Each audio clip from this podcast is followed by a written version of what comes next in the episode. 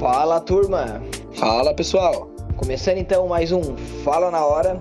E já que a gente tá chegando aí no Dia dos Pais, né? Faltam pouquíssimos dias, eu trago uma notícia legal pra quem gosta de tomar aquela gelada com coroa. Então, bora lá. Hoje, dia 7 de agosto, é comemorado o Dia da Cerveja e a Beck's anuncia o lançamento de uma edição limitada que vai servir pra destravar o paladar do brasileiro. Segundo eles, né, até por uma questão mais histórica, o brasileiro ele é muito acostumado com cervejas mais suaves e leves. Então, a novidade que a Beck's tá trazendo vai chegar agora na sexta-feira e se chama Beck's Starter Pack. Nada mais é do que a Beck's mostrando, fazendo jus àquilo que ela já é conhecida, né? Que ela é muito conhecida pelo seu IBU, que é a Unidade Internacional de Amargor. Ela sempre teve essa unidade superior aos outros rótulos do segmento premium do mercado, e a Beck's quer incentivar o consumo das cervejas mais amargas, principalmente agora pelos brasileiros. Assim, todos os consumidores de cerveja do Brasil poderão ser provocados a ingressar em uma jornada sensorial que vai prepará-los para o sabor da Beck's, mais amargo e mais sofisticado. Isso é o que diz também até o próprio posicionamento da marca. E aí, quem ficar interessado aí, já tá no mercado a partir de hoje. Dá para procurar aí no supermercado mais próximo e encontrar aí de repente o seu Beck Starter Pack. Show de bola.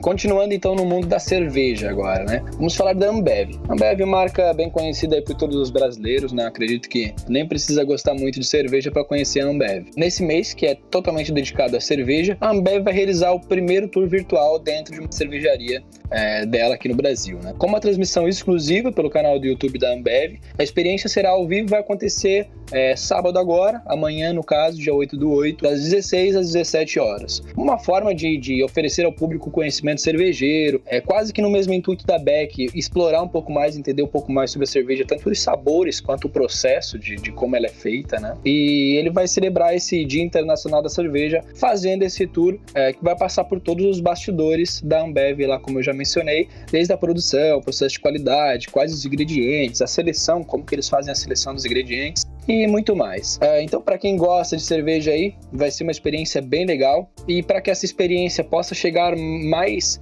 ao formato presencial, já que não pode ser feito desse formato por conta da Covid, aí, por conta do momento que estamos, né? Também vai ser disponibilizado um cupom chamado Tour da Ambev, que dará direito a 30% de desconto para a compra de rótulos no aplicativo Zé Delivery, que acredito que está mais nas regiões metropolitanas do Brasil, mas quem está por aí já vai ter 30% de desconto para além de acompanhar esse tour pela Ambev, já podendo apreciar tomando aquela cervejinha.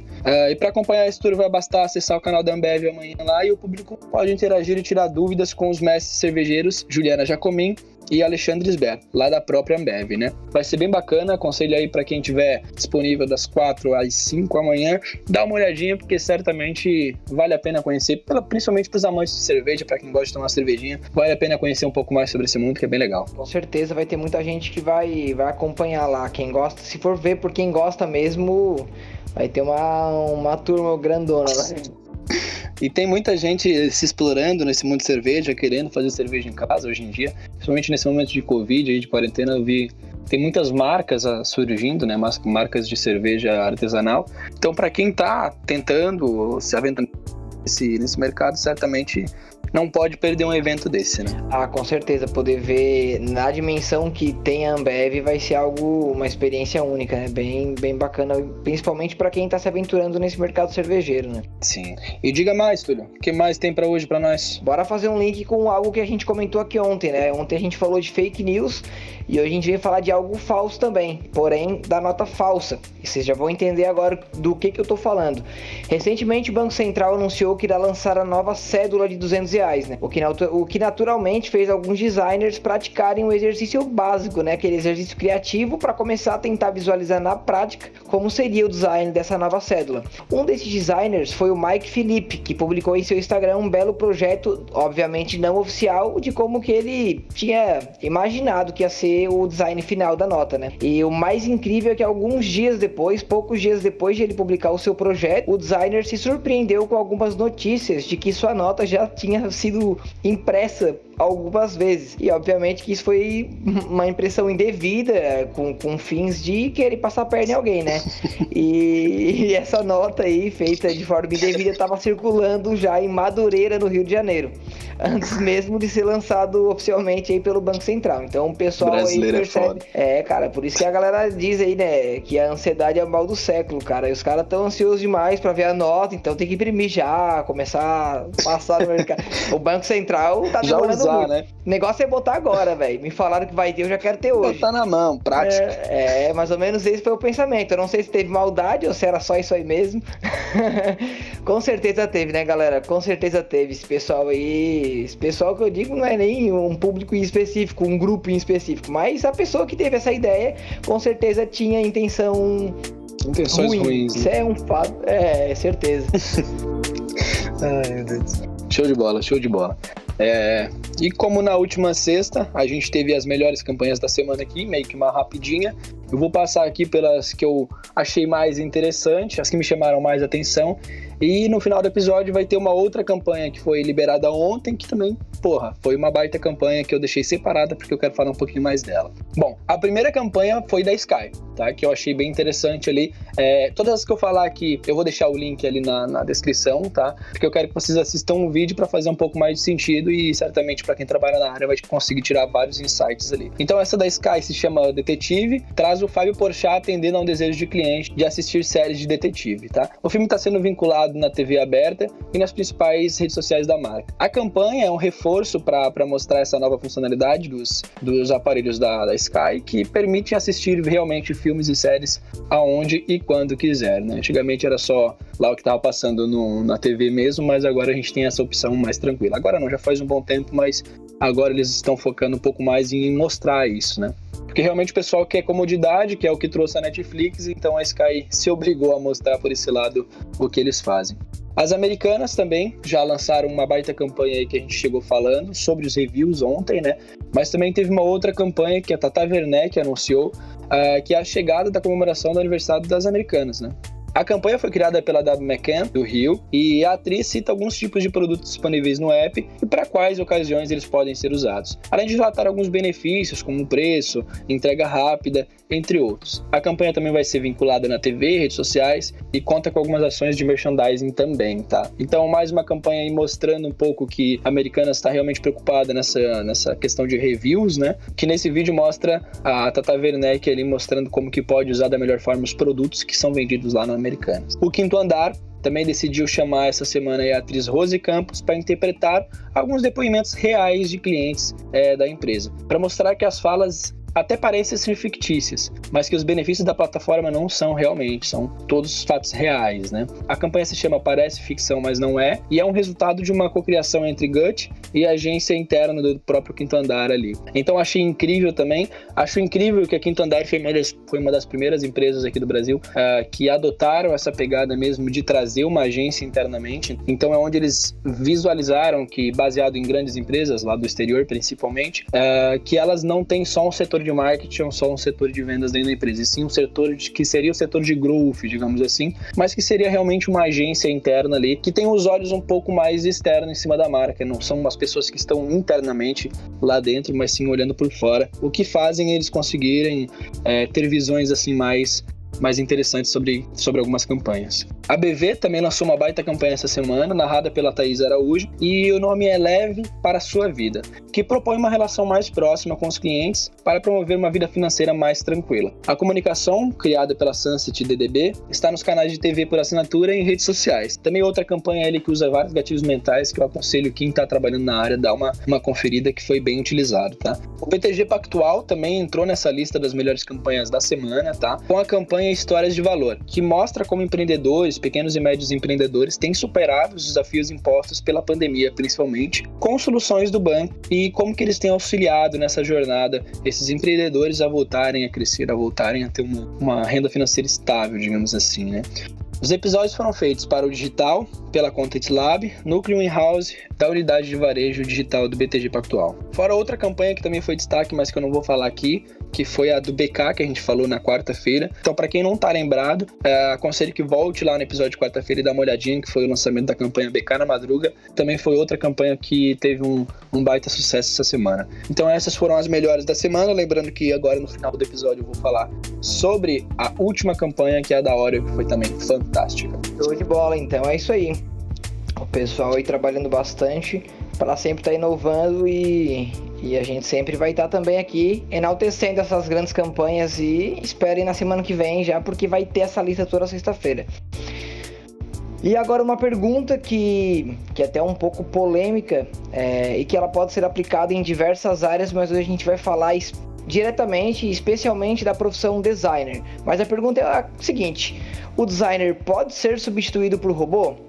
E agora? Eu até leio essa reportagem, não tinha nenhuma opinião formada. E tu, João? Olha, com os avanços da inteligência artificial, aí acho que muitas das profissões, claro que não digo que vão substituir por inteiro, porque tem coisas que só o ser humano consegue passar, né, diante a uma arte, por exemplo, diante a uma campanha, mas pode chegar bem próximo aí. Então vamos fazer o seguinte, vamos deixar aí essa pergunta no ar e vamos mergulhar na reportagem, que vai dar uma clareada já pra gente poder ver um caso que aconteceu na prática sobre essa substituição. Então bora lá. O Nikolai Ironov, não sei se a pronúncia tá certa, mas estava trabalhando como designer gráfico por mais de um ano antes de revelar seu grande segredo. Ele era, entre aspas, um funcionário de uma empresa de design russa chamada Arte Lebedev Studio, a maior do país. Ironov já havia trabalhado em mais de 20 projetos comerciais, criando tudo, desde rótulos de garrafas de cerveja a logotipos de startups. Mas Ironov não era a pessoa que afirmava ser. Na verdade, ele sequer era uma pessoa. No mês passado, a Arte Lebedev Studio revelou a verdade aos seus clientes. Os logotipos criados pelo suposto designer Nikolai Ironov foram, na realidade, criados por um sistema de inteligência artificial. Aí acredito que os clientes possam ter tido um grande choque, não que isso vai ser algo negativo, porque passou pelo processo criativo, acredito eu, da mesma forma, né? Então passaram pelas etapas, alinhamento de expectativa, aprovação do projeto, então todos os clientes vão estar satisfeitos, independente de quem realmente criou, mas essa é a grande curiosidade. Tudo foi feito através de um robô chamado Nikolai. Show de bola, que legal, cara. É uma coisa legal, mas que ainda assusta um pouco, né? E isso pode se transformar, como eu falei no começo aqui, em diversas profissões. Inclusive isso já foi pauta de diversas conversas aí, porque muita gente tem medo da tecnologia, né? Porque ela surge para ajudar e aí ela também pode acabar ocupando a vaga no mercado de trabalho de muitas pessoas, né? Mas o que tu acha sobre isso, cara? Eu acho que, de certo modo, ela vai, com certeza, impactar no cargo de muitas pessoas, mas é aquela coisa, cada um cargo que ela vai consumir, que ela vai adentrar e ocupar o espaço de uma pessoa, no caso, vai surgir 10 novos cargos por trás dela e por trás dessa criação. Então, acho que, de certa forma, vai sim impactar um pouco, mas logo as pessoas que trabalhavam na área vão ter outras dedicações, porque certamente a inteligência artificial, por mais foda que seja, ela não vai entender, por exemplo, expressões humanas, emoções humanas, que só mesmo quem está vivendo no dia a dia vai conseguir passar mais, seja em uma arte, seja em um artigo, como aquele sistema que eu te mandei, que também escreve artigos todo baseado em uma frase. Então, foi um artigo demais, complexo, parecia que realmente tinha sido uma pessoa que escreveu, mas foi uma inteligência artificial, assim. Então acho que de certa forma vai impactar bastante, mas que logo vai se estabelecer, porque quem é um bom profissional vai conseguir ganhar destaque na área, e não tem inteligência artificial que vá bater um bom profissional. Ah, isso aí, cara, com certeza, ainda mais que o design, ele tem vindo muito para o design thinking, né, esse conceito de pensar o que é design, e isso é uma bagagem que uma inteligência artificial não vai conseguir construir, e dependendo da mais quase perfeita, né? Porque perfeita nunca vai ser, configuração da automação. Pelo menos nesse segmento a gente ainda tem essa possibilidade de entregar algo a mais que a inteligência artificial não conseguiria entregar. Mas pra gente entender como que funciona tudo isso, porque fica um pouco curioso, né? Pera aí, mas como é que um robô criou os projetos? Como é que isso funciona? E aí o pessoal lá do estúdio explicou. Basicamente o cérebro do Nikolai Ironov é uma combinação de diferentes sistemas de automação automação de design, que atendem a diferentes estágios do processo de criação. E todos esses sistemas combinados fornecem aos usuários a experiência de converter instantaneamente o resumo de um texto de um cliente em um arquivo de pacote de design, de identidade corporativa, em questões de segundos. Então, assim, é uma combinação de diferentes sistemas de automação que com certeza vão fazer a verificação de leitura, do briefing, conceitos de composição, técnicas de composição e fazendo toda essa junção, né? Imagino que criar toda uma bagagem, ou pelo menos simular a bagagem que um designer teria, faz ele ter todo um processamento daquilo que ele construiu, daquele briefing que ele acabou resumindo, e faz uma entrega em questão de segundos de uma identidade visual, de acordo com tudo aquilo que ele processou, de acordo com aquelas automações que foi previamente configuradas para ele fazer, para ele executar, né? A gente percebe que é algo incrível, muito legal, os clientes ficaram satisfeitos, mesmo não sendo um ser humano fazendo, né? Porque foi um robô. Porém, a gente consegue ver aqui que é totalmente sistemático, é uma automação, são processos fixos, ele nunca vai conseguir ter a visão de um humano em perceber algo no meio do processo e mudar um pouco o caminho. Ele vai ser sempre linear, de acordo com uma programação. Então, fiquem tranquilos que a nossa profissão maravilhosa vai estar resguardada e ela só vai talvez ter uma ajudinha da inteligência artificial. Acho que vai servir muito mais para ajudar do que para substituir. Com certeza, eu também aposto nessa questão. Como falei, passei as rapidinhas da semana, li as melhores campanhas e deixei uma campanha da Oreo que eu achei bem legal, que foi lançada ontem às 7 horas lá no perfil da marca, juntamente com Lázaro Ramos e o chefe Henrique Fogaça, para quem já conhece lá do MasterChef. No mês de agosto que a gente tá, para celebrar o Dia dos Pais, a Oreo fez uma campanha aí, como falei, convidando esses dois atores, né, o Lázaro e o Henrique, e também o estilista Alexandre, para recontar histórias como Rapunzel, o João Pé de Feijão e o Patinho Feio, sobre a perspectiva de cada um, trazendo uma representatividade, uma diversidade para esses contos de uma forma brincante, digamos assim, continuando na brincadeira, né? Nessas novas versões da Rapunzel, por exemplo, ela é uma menina preta com cabelos crespos, né? O João, ele é um destemido, uma pessoa de cadeira de rodas, com muita força, e o Patinho Feio vive feliz em sua casa com dois pais e não entende o que poderia haver de feio em ser diferente. A ação da continuidade ao conceito Continue Brincante, que a marca já tinha abraçado, já tinha adquirido, lançada no início do ano, né, e já tinha o objetivo de gerar conexões à nova geração de pais que tem se mostrado no nosso,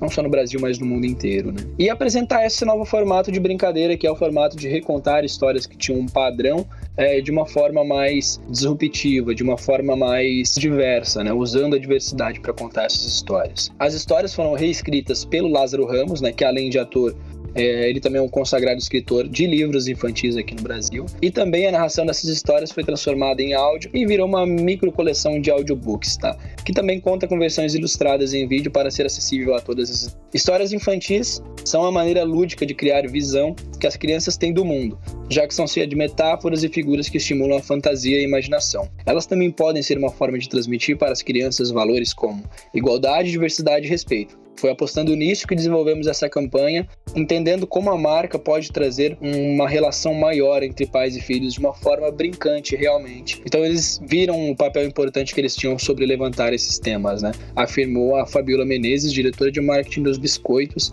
e da Modelis International, né, que é a marca dona da Oreo, digamos assim. Então, para fechar as melhores campanhas da semana, fechei com essa da Oreo, que eu achei fantástica.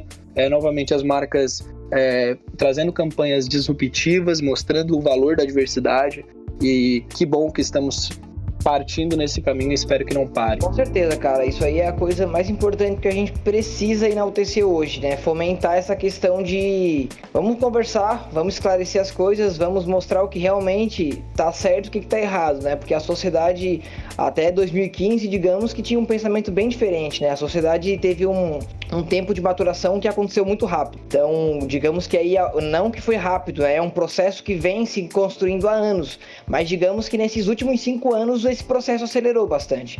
E a gente está chegando aí em pautas como essa, né? Marcas apoiando a diversidade, a inclusão, e não só apoiando, como criando subsídios também para que essas pessoas se sintam acolhidas, né?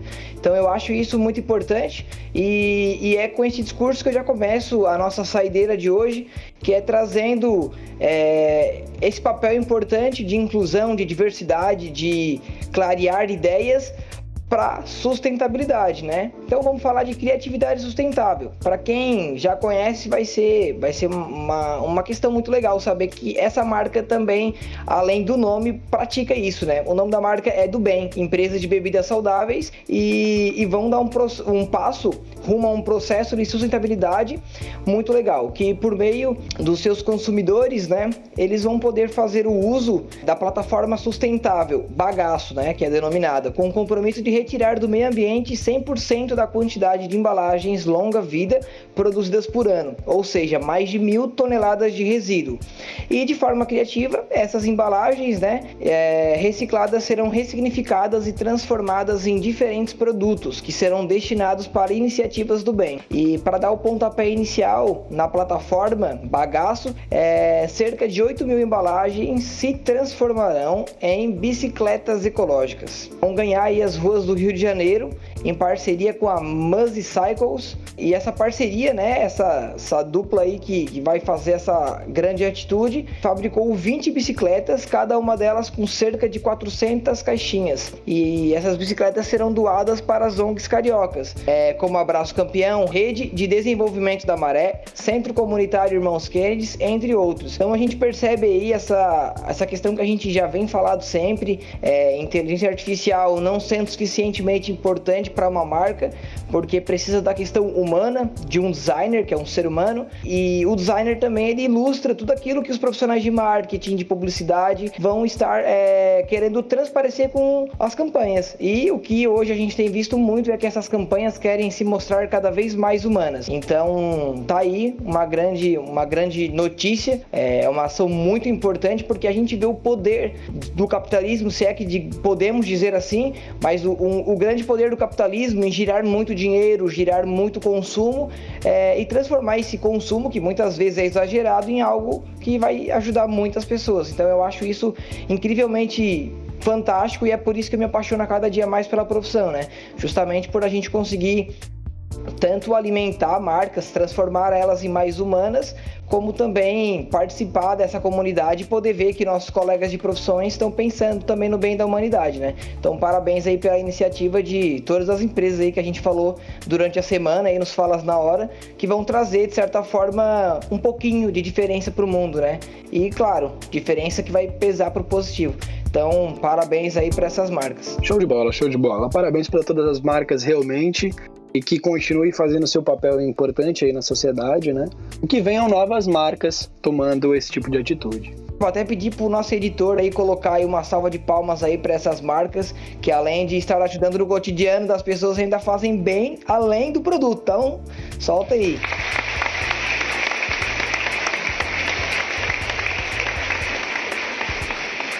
E agora acabamos então, galera. Sexta-feira aí, o último Fala na Hora da semana. Vai ficando por aqui. E segunda-feira tem mais. Fiquem no aguardo aí de notícias e de novos quadros que também estão já no forno para sair quentinho para vocês aí. Fiquem de olho, acompanha a gente, segue o Instagram, toma água e bom final de semana.